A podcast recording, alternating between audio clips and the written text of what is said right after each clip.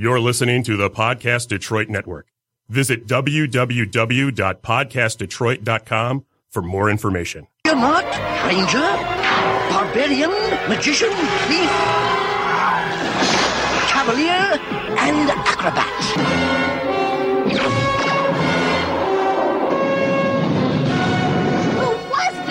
That? Was Venger, the force of evil. I am Dungeon Master, your guide in the realm of Dungeons and Dragons.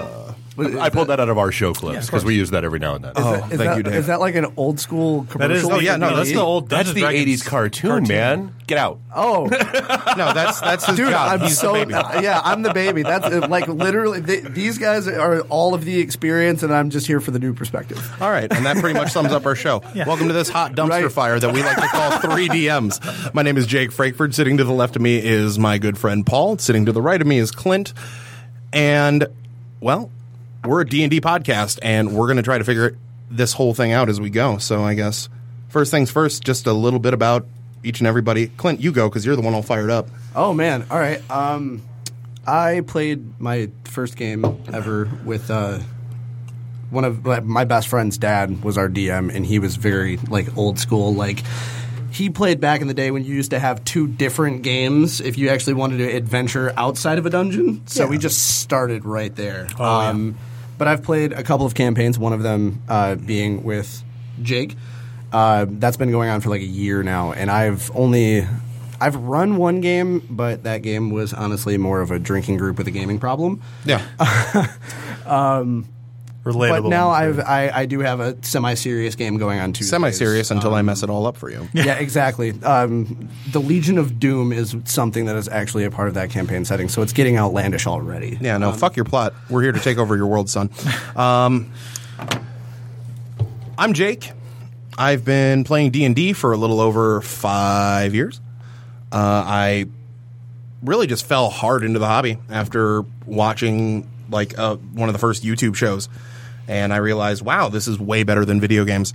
and I spent way too much time doing DM stuff, and I still have to like convince myself on weekends to go out and be social when I could just be sitting in my room making maps and writing plots.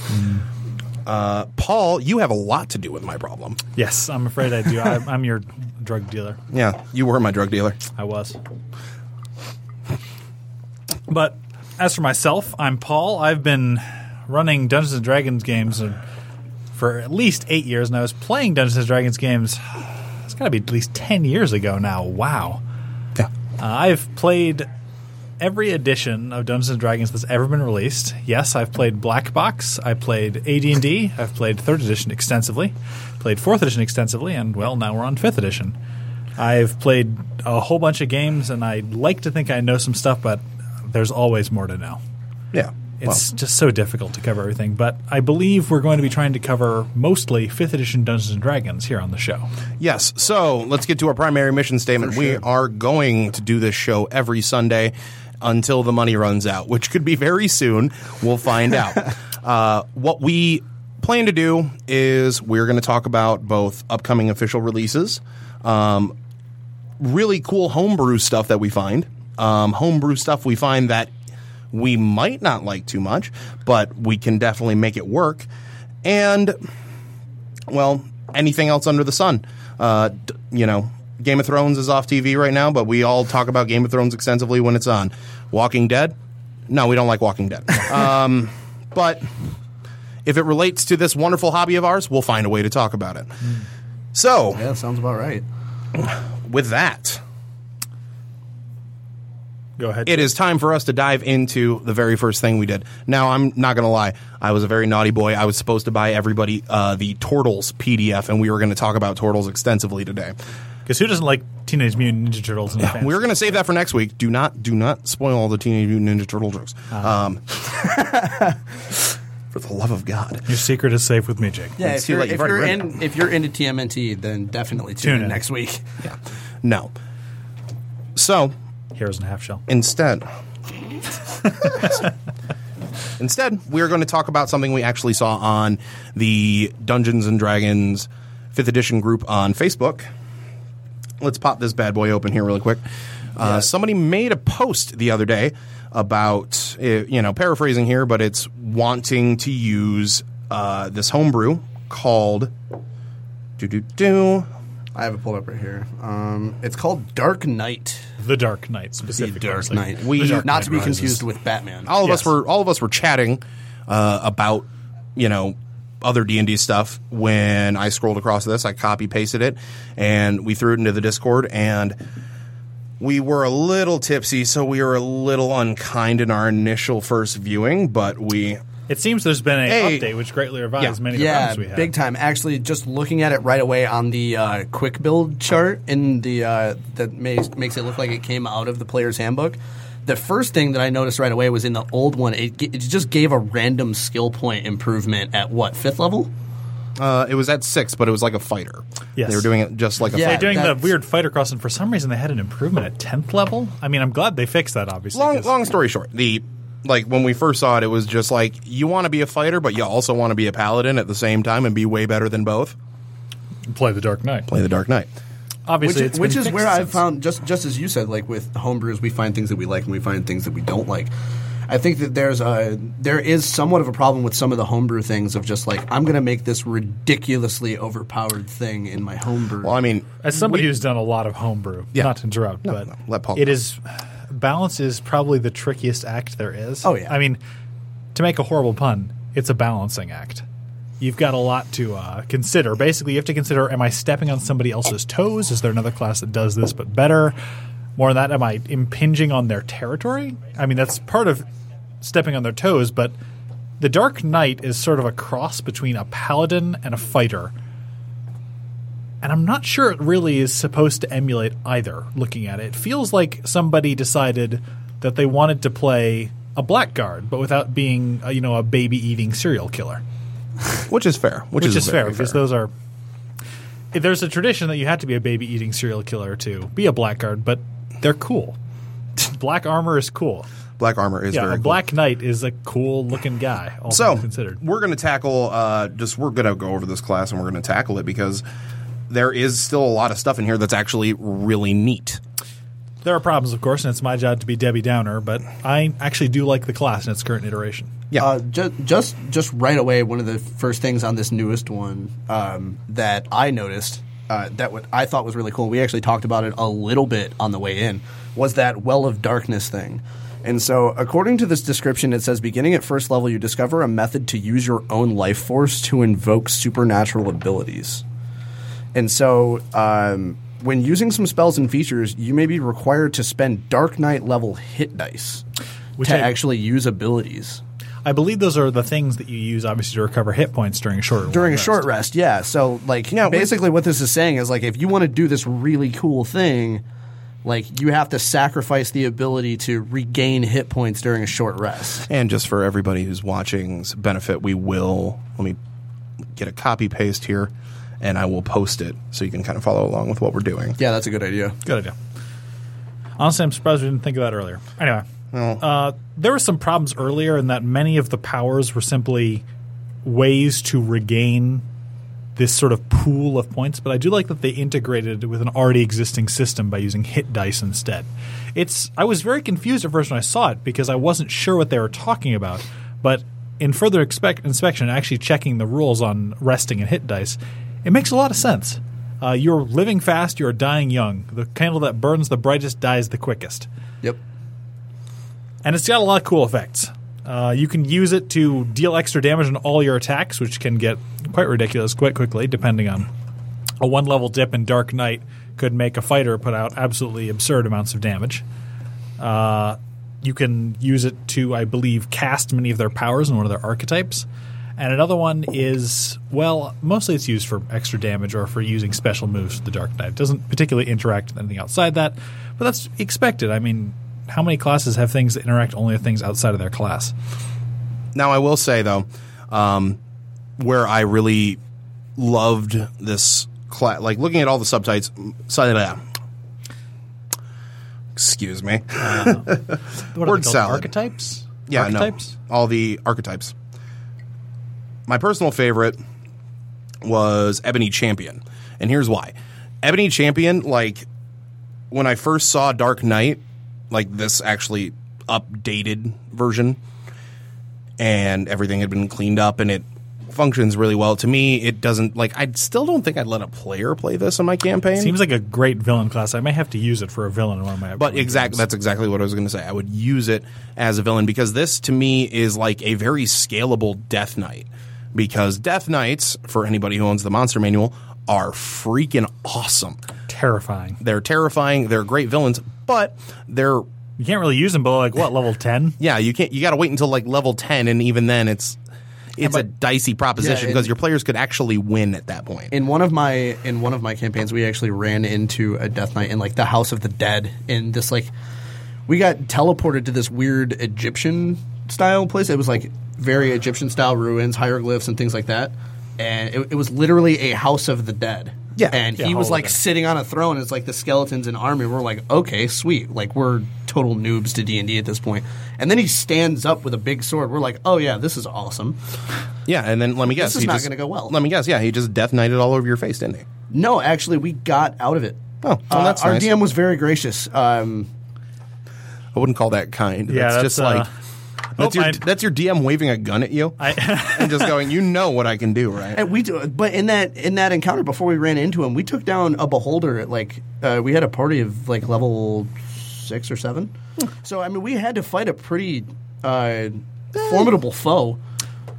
So our hit points were a little bit lower, and then we run into the death knight. Yeah, and the and the Dark Knight is a way to do this with the living foe, which will help obviously if you don't want undead to be running all over the place. Say if you run the standard Greyhawk cosmology and uh, undead naturally radiate evil and corrupt the land around them, you may not want the Dark Knight to do that.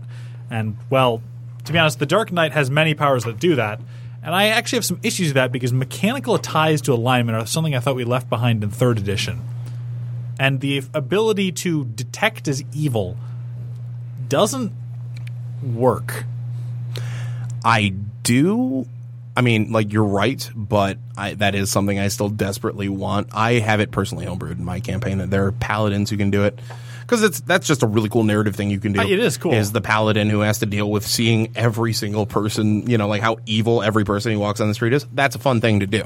Um, I like the idea of it in here mechanically. That's one thing I would fix though is make it like the Ping is undead or ping is a fiend or something because the thing is, divine sense and detect good or evil does not detect good or evil.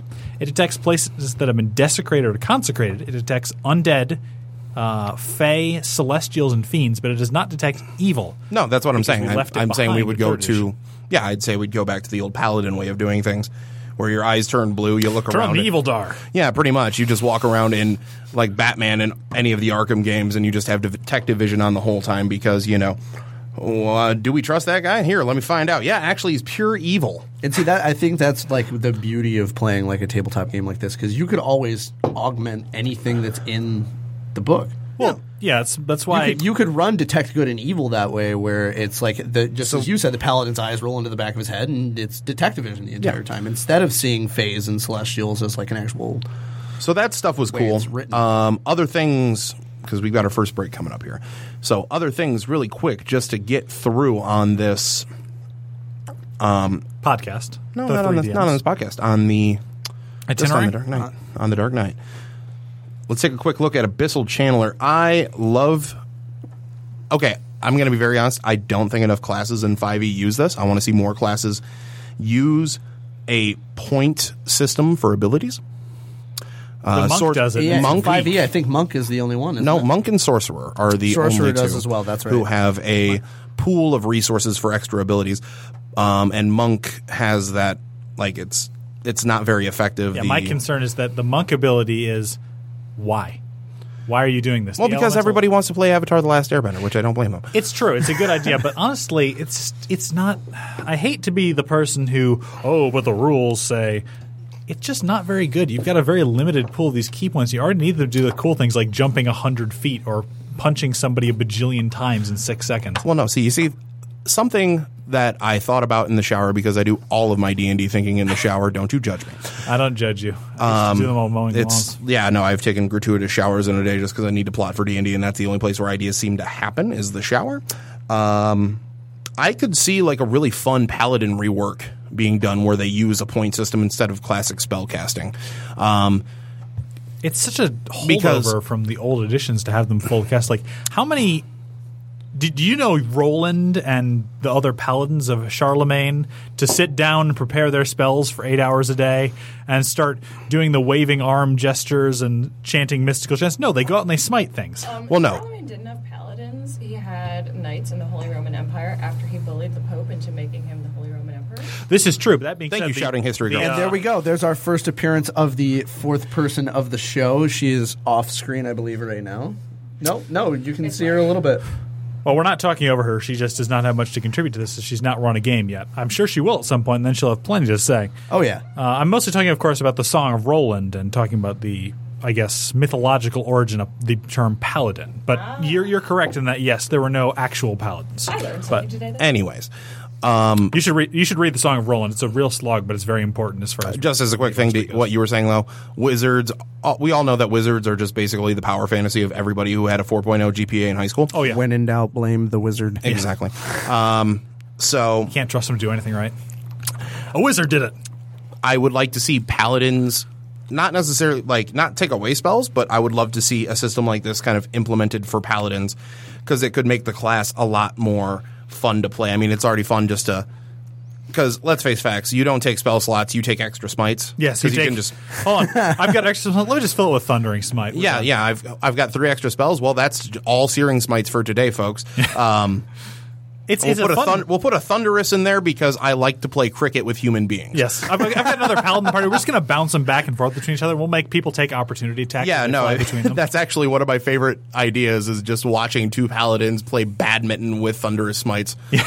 Um, but I, I feel that the the mar- the back to one, back to back to the main focus. the martial one has this. Uh, is it's not called leap. It's called plunge. I think it. I understand the mechanical purpose. It feels a bit ridiculous to me, but that might just be me being the no fun guy. I feel like leaping up and great high into the air to stab people seems somewhat inefficient. Like Yeah. I feel like if you're going to spend all that leg energy, you should just be kicking somebody across the room or something. I don't know.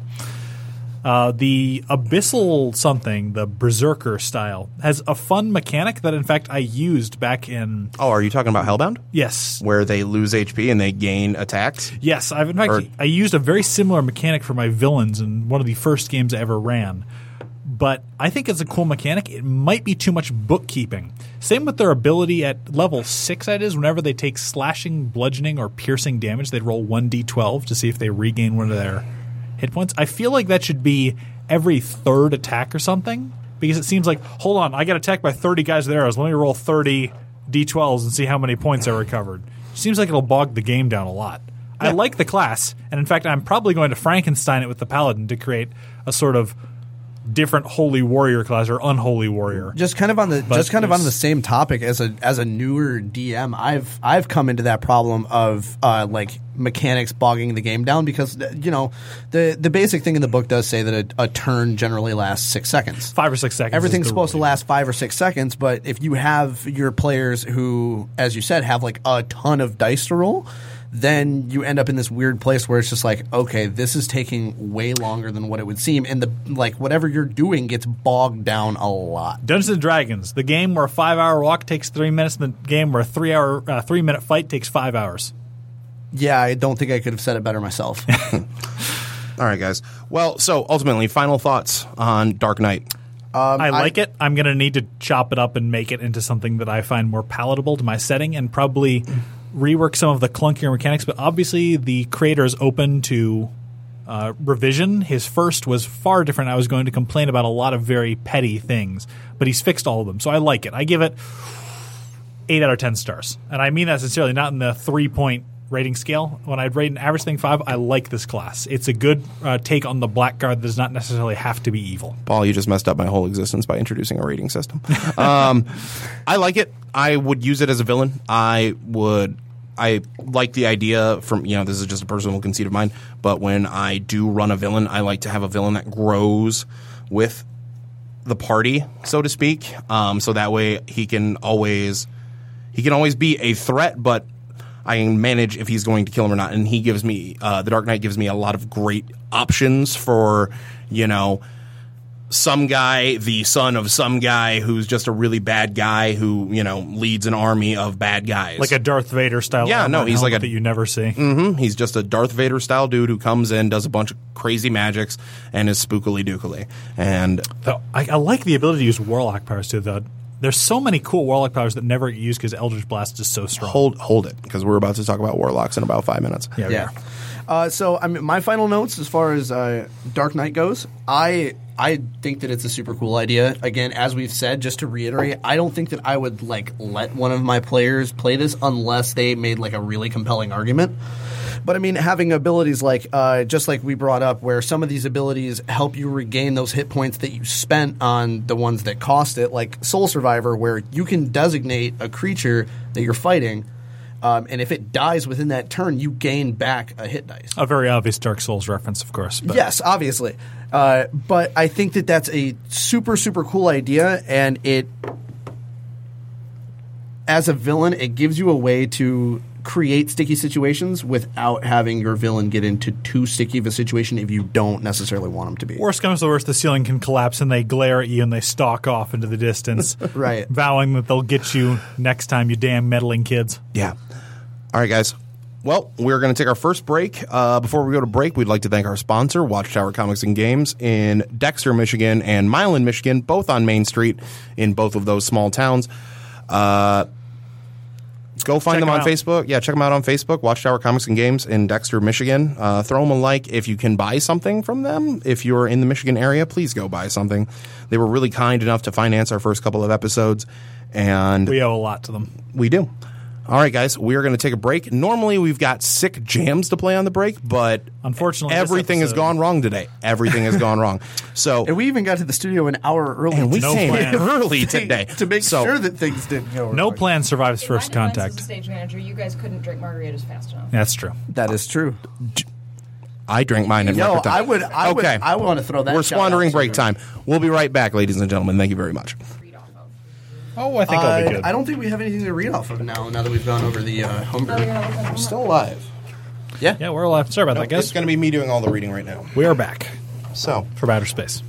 Or something like that. something like that. More like the parking lot. I literally can't think of anything other than Men in Black when, uh, when I hear that song now. All right. So, on for our next segment. Uh, first things first, guys. Again, got to pop our sponsor, Watchtower Comics and Games in Dexter and Milan, uh, Southeast Michigan. If you're in the area, go say hi. Everybody's great there. Buy some stuff. Buy some dice. Good luck finding the good dice, though, because I'm in there every week buying out their stock. Small small town mom He's- and pop comic book shops and card shops and game shops like that are like the bread and butter of this hobby. Oh, yeah. He's stealing all the dice that roll 20s. It's your fault. yeah, no, that's literally what I do. How do you think I keep my players down? Um, You so, beat them down, you beat them down, you never let up. I can attest to this. Exactly. oh no, if like if I give you ulcers because of what I keep doing to your character in the campaign, let me know because I'll lighten up. No. but until then, I'm no, not going to it's the stop. perfect. It's the perfect level of stress. Are- like are I you s- actually feel like there's things on the line. Are you saying the best GMing technique is not to just have them be mugged and steal all their stuff every couple episodes? Rocks fall, the parties die. Okay, Uh, Jake has lots of experience with that, let me tell you. I've stolen his stuff twice now. on a separate episode about the Henderson scale of plot derailment. We'll worry about that well, later. yeah, no, that that is a That's an topic for episode on its own. right. Okay. So, we are going to now introduce a segment that we would like to call the filthy build of the week, the fun build of the week, the best friend build of the week, whatever you want to call it. But we're going to do a little build all of us come up with. Uh, it's a lot of fun that you can use either for a character in a higher level game or perhaps as a villain, a recurring villain in your game, Horrible or, villain. or a recurring NPC. If you just don't like your players, go ahead and throw this at them. Well, this one, this one, if you don't like your players, go ahead and do it because yes, that's actually the design point on this. But I have a couple that are you know you can make fun NPCs with. But without further ado, um, God, what is the best way to describe this? Vietnam sniper, but with magic. Uh, that's He's hiding in the tree line. excessive, but not far off. Yeah. So let's just crunch numbers here. Let's just talk what this is at its base. This is a level four warlock with five levels of rogue and five levels of fighter. So it's more like a fifth level fighter with five levels of rogue and four levels of warlock, but he started as a warlock. But you so. start as a warlock. The fight, the fighter stuff comes last. So let's just go down the list of what this build is, and then we're going to talk about why it makes for great D and D. why it makes smallest children cry. Eh, It's all in how you play. it. Being being somebody that's played in the campaign with a character that has do- wait, does Tombs the Gunman have warlock levels? I Hmm. don't think so. No, I There is an there's an NPC in the game that I play with Jake that um, this uh, build is kind of the basis for, if I'm not mistaken. And the idea for it came. This he- is this is back in third edition, way back in the days Yeah. of three point Pathfinder edition. I'm sure Tombs, Tombs- the Gunman. yeah, Tombs I'm sure that old Tombs the running joke. Gunman is going to be a running joke on the show as well. But like having this be somebody that has been an NPC on our side, I would not want to fight this In guy. fact, he- he This started- well, this one fun. He that started as a one PC, as that one uses Milner. yeah that one uses guns. This one uses magic. Here's how it works. So uh, I'm just going to throw a lot of stat crunch at everybody really quick. So let's just try to keep up. Focus on the essentials. So we don't care about the individual you stats. go but- human. You take variant human, so you get one bonus stat and one bonus feat. You are going to take spell sniper because warlock, eldritch blast combined with spell sniper can get really ridiculous really quick. For a fun piece of trivia, War, uh, Eldritch Blast scales with character level, not class level. One level dip in Warlock is probably worth it for anybody. Yeah, very true. So I actually didn't know that. we Yeah, it's to- it's ridiculous. It's got to be some sort of error because otherwise, why not just take as the old build was? Why not just take like five levels, fifteen levels of paladin and one level of warlock, so you can have a. I'm just going to lob this uh, twelve this D6. charisma base. Well, here's the thing: Charisma based you need somebody? Well, you need to get your eldritch invocations in order to be able to add the charisma damage and add the uh, add That, that comes at level the extra range. three. right? Still, Those uh, come at two. A ranged Two? weapon that can never be disarmed from you is really good. Anyways, we get the four levels of Warlock. Um, for this one, because I wanted him to be spookily dookily, he is going off of. He is going with the. Uh, what is it? The Great Old One subtype. because we can't let go of what some guy wrote in the 1920s. I mean, to be fair, he had a lot of good ideas, but whew, H.P. Lovecraft. I choose Great Old One because of the ability to have basically telekinesis, or not telekinesis, uh, telepathy. Telepathy. And it makes, you know, I designed this character as a villain for myself to use, and then after designing him, I'm really upset that I don't have a great way to use him already, and I'm like, You bet I your might, ass sh- I'm, I you- might shoehorn him. taking him. You can. Go ahead. You're This gonna is- love this fighting is, him. this is where me as a player says, "Damn it." Yeah. So you get those four levels of Warlock. Uh, we take the following skills. He has investigation, history, deception, insight, persuasion, and stealth, with the background in, of investigator, which we can get from Sword Coast Adventurer. a good supplement. I'd recommend it. Now, apparently, I found this out. Apparently, when you multiclass to rogue, you can take an additional skill. You can actually take two skills if you like, um, or you can take one skill and the uh, ability to use thieves' tools. So I took one skill with him and did thieves' tools. I can't remember which skill I took, but I took something. Probably stealth. I don't think that's a warlock class skill. Uh, Yeah, I'm pretty sure it was stealth I took. I then used rogue Unless expertise. is, is, is stealth a skill of the background? no, no, I took expertise in investigation and Makes sense as the bounty hunter type. and gave him the archetype of swashbuckler. Excellent, Which- excellent, excellent. It's a fantastic archetype. You should take it. Buy the Sword Coast Adventurer's Guide. Take Swashbuckler. It makes your rogue so much better as fighting. It's as the best rogue in the game by far. And after that, we did five levels of Battlemaster Fighter. And so this is the final result. He has 92 HP, and that is probably his biggest weakness is the fact that he is very squishy. Oh, somewhat squishy. He's you know, decent 14th level, eh, 14th level character. Uh, stat line is 10, 14, 12, 14, 13, 18. So 10 strength, 14 dex, 12 con, 14 int, 13 whiz, 18 charisma. You got to have that charisma. You got to be charming for the ladies. Uh, proficiencies with his plus five proficiency, that means his deception off the charts. History really good.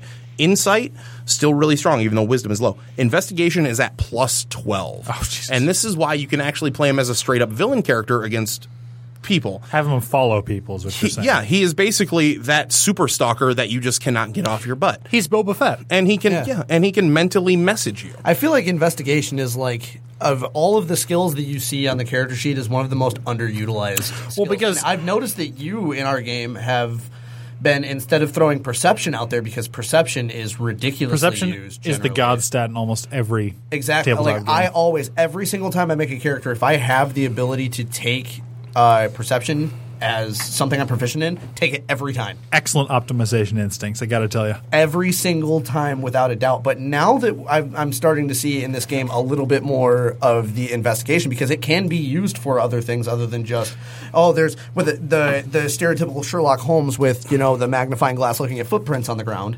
Um, It's used to figure out what happened. And the things, of course, that you may not understand, Clint, is that investigation is pretty much the brand new skill for fifth edition. It hasn't existed in Yeah, any see, edition I, for I, fifth. I had no idea about that. I didn't notice that on any of the. I played an older. The, the first campaign I played in, it was weird. We played AD and D with third edition character sheets. Third edition uh, has three different skills that were consolidated into perception by Pathfinder and by fourth edition. That was listen, spot, and search. And you had to invest in all of those if you wanted to be good at finding things. When perception is consolidated, it became this is the most rolled stat in the game by only twice as much as every other skill combined. so, So- Jake, continue. Yes. So, biggest weakness, very squishy. Yes. Everything else, absolutely terrifying. But I mean, you, the could, reason you could always make him not quite as squishy to make him harder to hit. Yeah, if you're Well, no, no, no, no, no, because this is all about tactic. Yeah. You got to think about how this character operates, right? He's got a low constitution. He doesn't wanna He's- fight you in close range. He doesn't want to fight you in close range. He range. can, and he but- does, and he's very capable of fighting you. But what makes him devastating is my favorite combination of things in the game, which is Eldritch Lance, which makes your Eldritch Blast go 300 feet, instead of Which is 120, I believe. bonkers. and That's then great. adding Spell Sniper to it, which makes it go 600 feet. We try not to swear, but holy shit! If you play on a regular size D and D battle That's- map, 600 feet might as well be from here to the freaking moon. 600 feet is incredibly It's far, and this ten guy, rounds of sprinting. Yeah, Could- it you, is. You could essentially on some like on the way that D and D battle maps work. It's like shooting somebody in a different city. Tombs will fight you on the moon. Yeah, he will. Yeah, He'll Tombs you will on the moon. fight you on the moon. Um, you can't get there. He'll fight you on the moon, but He'll shoot you from the moon and then laugh about it with no oxygen. you know, you don't really need what makes him what makes this fun is that he is so he's a Pact of the Blade guy. He can walk around, he's got that great charisma. He can hide a blade in an extra dimensional space.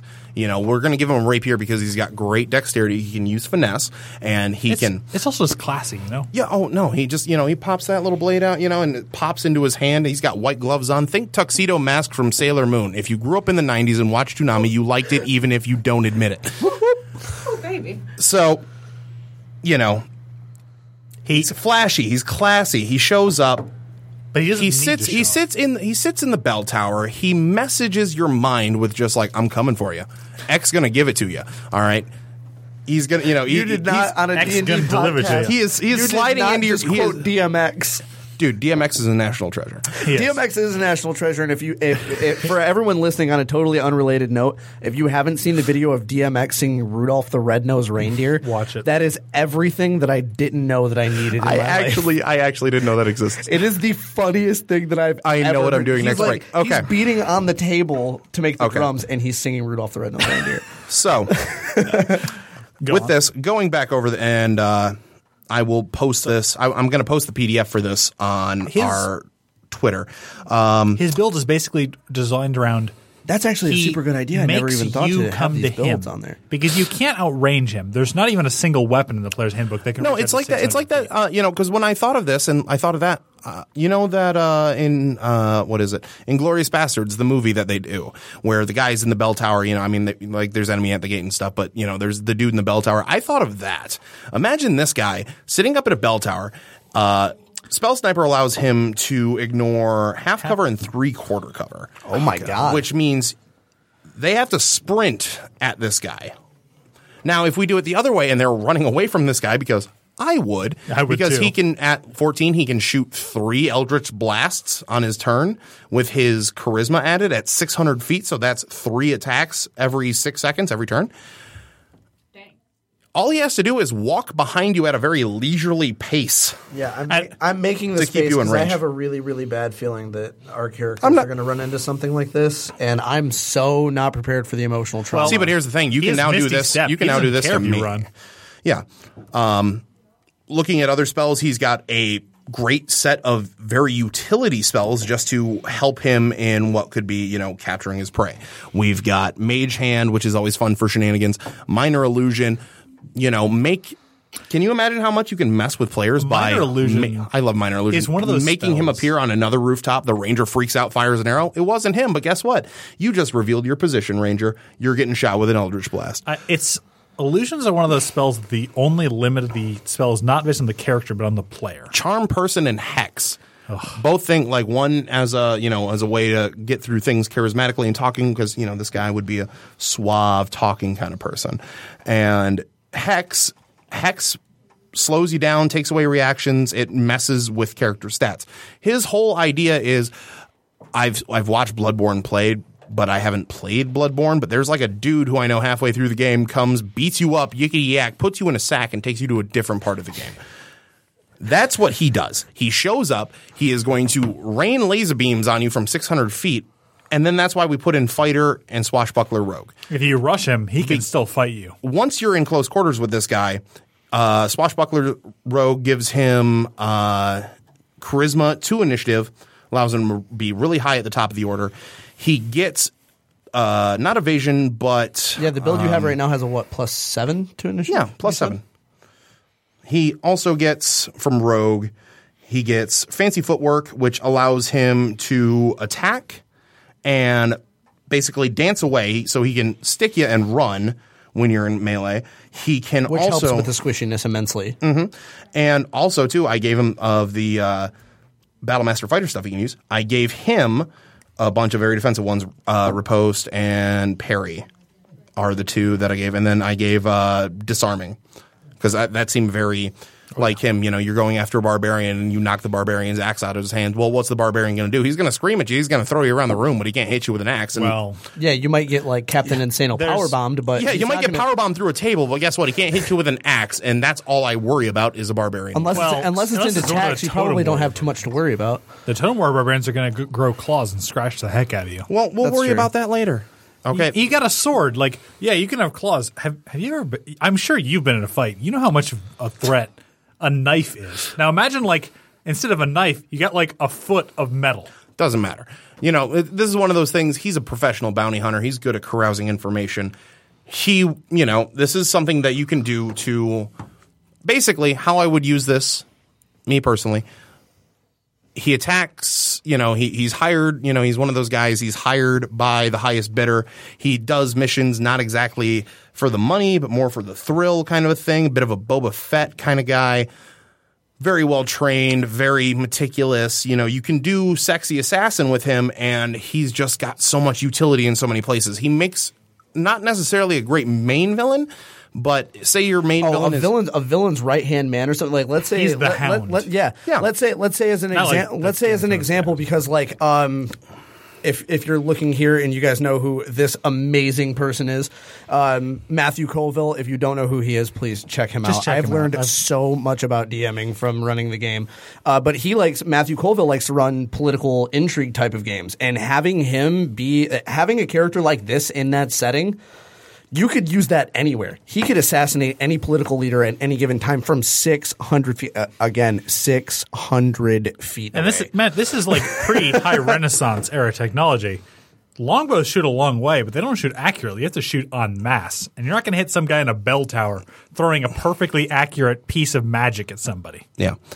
So we're gonna post that one to our Twitter. Um, Twitter is 3DM Podcast. I think that that's a super good idea. Is any of the filthy builds that we come up with? Oh, yeah, no, let's, of let's course. throw let's throw them out there on the Facebook page and the Twitter for Yeah, all they're going to be on the Facebook page. Somebody and all of you, all of you beautiful people that are watching our podcast, um, you guys can use these in your games, or if the DM allows, and you know you like to be sneaky, you can go ahead and try to use this as a player build too.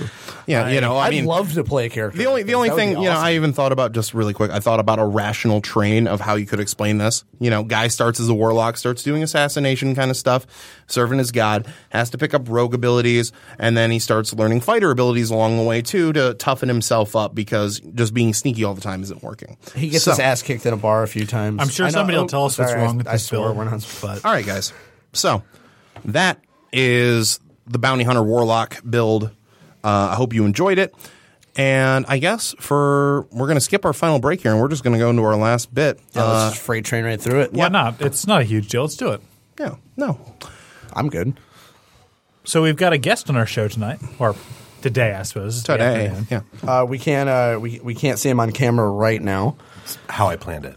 Yes, I- Ladies and gentlemen, this is Dave from IT in the D, it also the owner of Podcast Detroit.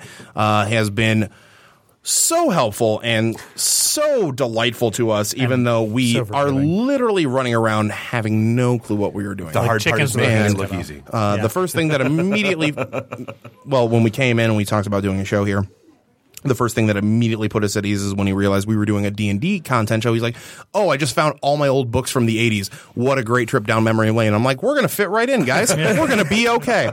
This is gonna be sweet. so, Dave, when did you start playing D and D? God, probably let's see, sixth grade would be my guess. So mid '80s. Oh, that's old. I gotta tell you. I'm, no offense, Dave, No. but my father used to play D and D around that time, and I've inherited his old stuff. Yep. And in fact, that's why I played AD and D. So you guys are talking fifth edition, and I'm like, yeah, no, I still have my OG and second edition books. The black, the black how- box and AD and D. Oh, yeah. My uh, my buddy's dad that I played the first campaign with, that's how he was. The, like I was saying, like the two different games. Like Yep. he he ran the game like he was playing from the very beginning, like back in the day when the FBI was like, this is like satanic stuff. And on that note, were you part of this? Sa- Did you like understand or were part of the Satanic Panic? Yeah, who knew? Because I mean, and laughably, it was a, a, a kid that went to my school. Uh, that's the one that jumped off a building. Uh, What a and, and killed himself. Uh, and everybody blamed it on, you know, oh, it's Dungeons and Dragons. That must be what did it. And y- no, that was a messed up kid with a messed up home life that had a whole bunch of issues, regardless of Dungeons and Dragons. There's always there's always a blame to point. Like It'd me, be like you're going. Uh, me me being like a, I, I used to listen when I was a kid. I used to listen to like the like the 70s and 80s like start of metal, you know. Right. And there was the story that like two kids uh, committed suicide because they were listening to Suicide Solution by Ozzy Osbourne. Right. They found them listening to that record and they're like, "Oh, well this has to be the cause." Oh, and Kiss is, of course, Night, Oh. Knights in Satan's Service. Yeah. And, uh, yeah, I, uh, yeah. Lived through all that. Back in my day. Yeah. So that that actually Cue up uh, the stereotypical old man voice. no, no, but that actually, so that does raise an interesting question. When you were playing in the 80s, did you ever have any awkward confrontations? Like, did you ever get any super zealotous people like, you know, somebody, you know, somebody's mom found out or aunt found out and like stormed the basement? Uh, didn't storm the basement. We did have a couple parents that decided they wanted to get snarky with the school. Oh, wow. Um, because we Wait, were you guys playing at school? Yeah, so it was, Oh, like, it was like an after school Weren't you? club. Oh, that's tight. Um, Yeah, and and so like apparently you know two of the parents got out because hype and hysteria and yeah. Um, Mass hysteria is a serious problem. yeah, exactly. Dogs and cats living together, mass hysteria. Um, that's Mine is the idol. Mine is the devil's playground. Yeah. right here in Idle hands make the devil's tools. Right. they say. So you know, and, and they got snarky with it, and they wound up uh, basically the the uh, one teacher who helped us out and got us up and running was like, "Look, um, we kind of have to take this off the official schedule. You guys are still totally cool to use the room if you want to. Just Oh, yeah. we're not paying attention. No, nothing's happening. in we uh, j- just to interject here, we actually just got a comment from a Kent Boatner. I hope I'm pronouncing that correctly. That said, I still have the old red paperback for low level, then Yep. blue for mid level, Uh-huh. and green for high level in my Hell yeah. closet. It was it was level like one to four, and then five. There to were se- wait. There were. I, I'm sorry. This is totally going to show me being an absolute noob, and 5e being my first one. Um, this is like, oh no, man. I'm so They- new they to had- film. they- Buddy, had separate everybody starts books? somewhere. Everybody starts somewhere. they had separate Oh, books yeah. for separate levels. yeah, they did. You could only go to like what was level one to four or something, the early books, and then you could go five to seven, and then seven to ten. I want to say. I mean, I remember watching an That sounds interview about with. right. Uh, Obviously, I'm only like Yeah. I remember watching an interview with a guy who I started um, when third edition came out. Yeah, I think it was by fours. I think it was one to four, five to eight, nine yeah, to twelve. he if was I recall playing. correctly. He was like playing the original D and D in California, where it was one of the first places it was released. And like his girlfriend was the highest level wizard in California because everybody was playing it super seriously and by the book, and she was like level seven. Like I played with you guys for like two months, and I was like, all right, I want I want to throw like really cool stuff at you guys. Like, let's just get up there. Right. And w- I was playing with you for what? Like we played for a year in our first game. and Yeah. you were level 15 or something. Yeah. Oh man. Yeah, So no, times um, have changed. Dave, uh, question for you: do, do you remember uh, the character that you played? Like what class you played back then? Or Um, depending on which game I was playing at the time. oh, so there were multiple games. Oh of yeah, course. I Okay. had This is back in the uh, time when a death was cleric and a fighter. A cleric and a fighter. Okay, sweet. I have uh, my character in Jake's campaign is a is a cleric. So A very fightery we got cleric. a, a very fightery cleric. We got to stick together, man. I, I want to ask because I'm personally curious, not so much for the show. What was your favorite memory of this time?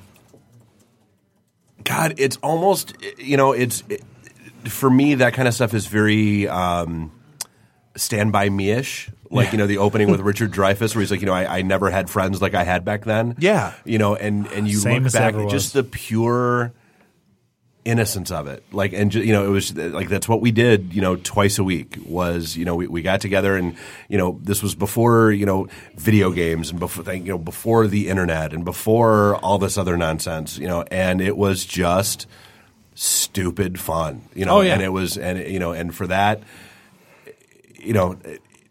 That's why I got it. And my running, you know, my running joke now, like you know, you mentioned our show, you know, and every now and then we do ad reads. Um, you know, fantasy football is all the rage now, and you know, my running joke is that fantasy football is Dungeons and Dragons for guys who used to beat up guys. Who yeah, it play Dungeons is. and Dragons. It is- you know, as, Which I mentioned, like I'm in the weird, I'm, I'm in the weird situation where I do. You're in that Venn Yes, diagram. I'm, You're I'm in the middle of the Venn diagram for once in my life. to quote yeah. to quote Penny Arcade, a fairly famous gaming comic, as I'm sure you're aware. Quarterbacks are DPS, the linemen are fighters, Uh-huh. and the uh, or tanks.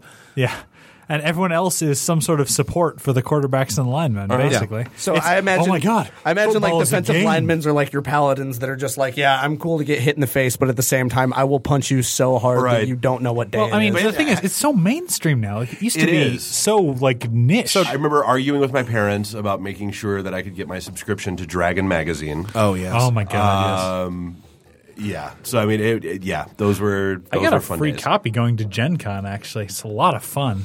Oh my gosh. I, I just, So- just at the point. Yeah. Have you played recently? No, there have been uh, threats and rumors uh, of of games forming, especially after. Um, so what happened was my basement flooded, uh, and I Yep. was going through all the boxes, and apparently, literally, that box that had that stuff. Apparently, I have moved from Boston to DC, two houses in DC, three houses in Michigan, and never opened that box. I, I, I, uh, I smell a streamed one shot, boys. and, and so yeah, I mean, it was it was very like, and it was it was like you know, I'm opening up and I'm, going- I'm like, holy. Yeah, like you know, and it's funny. Like underneath that, I find like all my old like choose your own adventure books, Yeah. and all that kind of stuff. Just yeah, I'm telling you, Dave, for our, for our two episode episode, I'm going to bust out the old like black box books that I'll my father has shown me. I'm going to run a game for you guys. I'll bring them in. Dude, if we, I would, I've run I a- would love to stream a game Uh, all things considered, for this. I, yeah. Well, to show off my nerddom, Even I- just a I- one-shot. I play and run in four to five games a week. I have Wow. no life. I'm afraid. I'd like to. I run. I run one and play in one, and that's With- like with I have a lot on my plate with that. With school and work, I run a game every single night a week except for Tuesday and Friday. And I, I just like It's like you know the opening intro from you know the old '80s cartoon. Like I, I mean, I spent I can't tell you how many hours on the old Atari Dungeons and Dragons game. I Um, didn't even dude, when know when Gauntlet. I'll- I'll that there was an what. Atari D oh and D yeah, game. when Gauntlet I'm came out, such a noob. Gauntlet's oh so my good. god! Yeah, but when Do- when Gauntlet That's awesome. first hit the arcades, that was like D and D Nerdvana Central. when that- Wizard needs food. Exactly, Blue Warrior needs food. Green Ranger's about to die. now was it wa- was it something I'm like a, shoot the food Yeah, like taking it in a more modern direction when it comes to video games? Was it something along the lines of like a Champions of Norrath, where it was like hmm. a like a third? Oh my god! No, it's four people running on a Clint, screen. No, we're not even going to talk about it. Well, I mean, Clint, obviously, they, there's No, not the no, graphics Clint- of the PlayStation with Champions Clint, of Norrath, but we're not going to talk about it. We're not so going to discuss time. it. We're gonna we're gonna make another stiff drink, We're going to leave here and we're going to go find a small arcade and we're going to play Gauntlet for about 30 minutes. No, 40 minutes. Because that's Sorry, when I that game gives you a headache. Yeah. But we'll play it for a solid 30. Yeah, we'll definitely have to find it because I'm I'm definitely feeling my noobdom coming out. It happens. Everyone has to start. So- everyone has to start So, but, somewhere. uh, Clint. Yeah. then- so Dragon's Lair? Yeah. Dragon's Yeah. Lair second. No, not Dragon. Oh, I love think Dragon's he, Lair. He started like a year ago. Yeah, dude. No, I've no only offense been, to Clint. I've only been regularly playing D and D for about a year now. I, Gotcha. I started playing D and D with I was football nerds. Yeah, I- I mean, I was- football jocks, I should say. Like in s- eighth grade, it's like, oh, yeah, we hear you're running D and D game. We're interested. We want to play. It's like, okay, it's a trap. And But, but I mean, that's how, that, that's how that's how one of the one of the guys that's in uh, that's a player in the game that I play with Jake is like we never thought that our buddy uh, if he's watching or watches this if t- that Tom would actually be interested in D and D and then he did and he came in and played this paladin. and- Yo, really quick, yeah. Let's just talk about Leoman really fast because Leoman is probably the most fascinating character I've ever had. Le- Leoman the paladin So- looks like LeBron James. quick story. We're going to bullet time this. So, go over to run a one shot, what I thought was going to be a one shot for my buddy Tim and Clint here. Um, so, we're making their character sheets, and their roommate Tom. Now, used- I, I don't know if you explained this or not. For those who don't know, one shot is one shot is a one time only session. It's you run a very quick and usually hours, right? long Yeah, three to four session. hours. Generally speaking, most of my sessions run between three and four hours. A- A one shot can run between five or six because you're trying to basically consolidate an entire story Right. into that So, time. Yeah. Tom's walking around the house. He's a little buzz. He's got a buzz on him. And we're making character sheets. He's like, what are you guys doing? I'm like, we're about to play D&D. He's like, yo, I want to play. It's so mainstream now. It's Okay, great. okay, Tom. All right. People used to beat up people like me. And Tom now, sits down. So I've Now got it's two. cool to play D&D. I've got two people trying really hard on their characters. And then I've got Tom, who's a little drunk, and I have to try to explain everything to. I finally explained Paladin to him, and he's like, "Yo, that sounds sweet. Like I want to, I want to fight for God. I want to fight for God, but I also like, uh, I like, I want to be a rip dude." And so we do the descriptions. Uh, Clint's character, Erevan, who new we character just class, the Broladin. Yeah, he's he's smashing my, he's uh, smashing I- I Miller wanna- lights on the top of his head. I want to interject here because this is God. hilarious. My buddy, my my best friend, who I said I played in uh, my first campaign with his dad, just commented on the live stream and said, "Yo, I have Gauntlet Legends for the PS One. I loved that shit." There you go. Go and play it. Go. so That game back- is so much fun. L- Logan, I, I hope you're still watching. Um, dude, we're gonna have to play that because I have a PS One. So if you still have it, let's do this. Anyways, shit. finishing the story. Tom sitting down. Um, you know, Erevan, uh, Clint describes his character Erevan. Tom describes his char- or Tim describes his character Huff. And so we get to Tom, and we're like, Tom, what's your character look like? And n- dead ass, straight into my eyes, stares at me, and he goes, "Yo, he looks just like fucking LeBron James."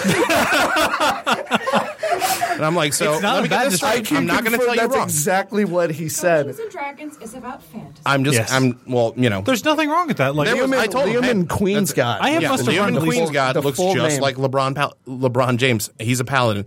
I was completely fine with it, but I've just never had somebody say like what their character looks like as a threat to my face. He just dared me. He's like, "Tell me I can't be LeBron James." Like, no, you can be LeBron James. If you've always wanted to be LeBron James, Tom, you are LeBron today. All right, guys. It's Dungeons and Dragons. It's about fantasy. I think that's all of our time. Dave, thank you for coming and thank you for having us Not today. a problem at all. And It was thank, a lot you, of fun, thank Dave. you, thank you for the, time in the studio the, and- time in the studio, the interview. This was this, this went worked out. swimmingly. I believe. I'm I'm definitely great. looking forward Yeah. to the future of these podcasts. Paul, Clint, thank you for coming. Uh, everybody, thank you for listening and thank you for sticking with us the whole time. Uh, find us on Facebook at 3DMs Podcast. You can also find us on Twitter, 3DMs Podcast, and we're working on Instagram. We're going to get that done eventually here. Oh. Um, once more time, uh, you know, a shout to the people who pay our bills, Watchtower Comics and Games, and guys Dexter are awesome. and Milan. Thank you, Ethan, very much for your continued support and belief in us doing this podcast. If you are in the southeastern Michigan area, please try to stop by one of the stores. Everybody who works there is super nice. They got a bunch of fun stuff. You know, stop in, help out a local mom and pop comic shop because hey, They're everybody learns about D and D somewhere, and they are. somewhere. Uh, just like I said, tho- those mom and pop comic shops are the bread and butter of this this hobby. All right. This is Jake, Clint, and Paul Yep. signing off. We'll see you next time. Thank you for your time, guys. Thanks See for you next coming. week.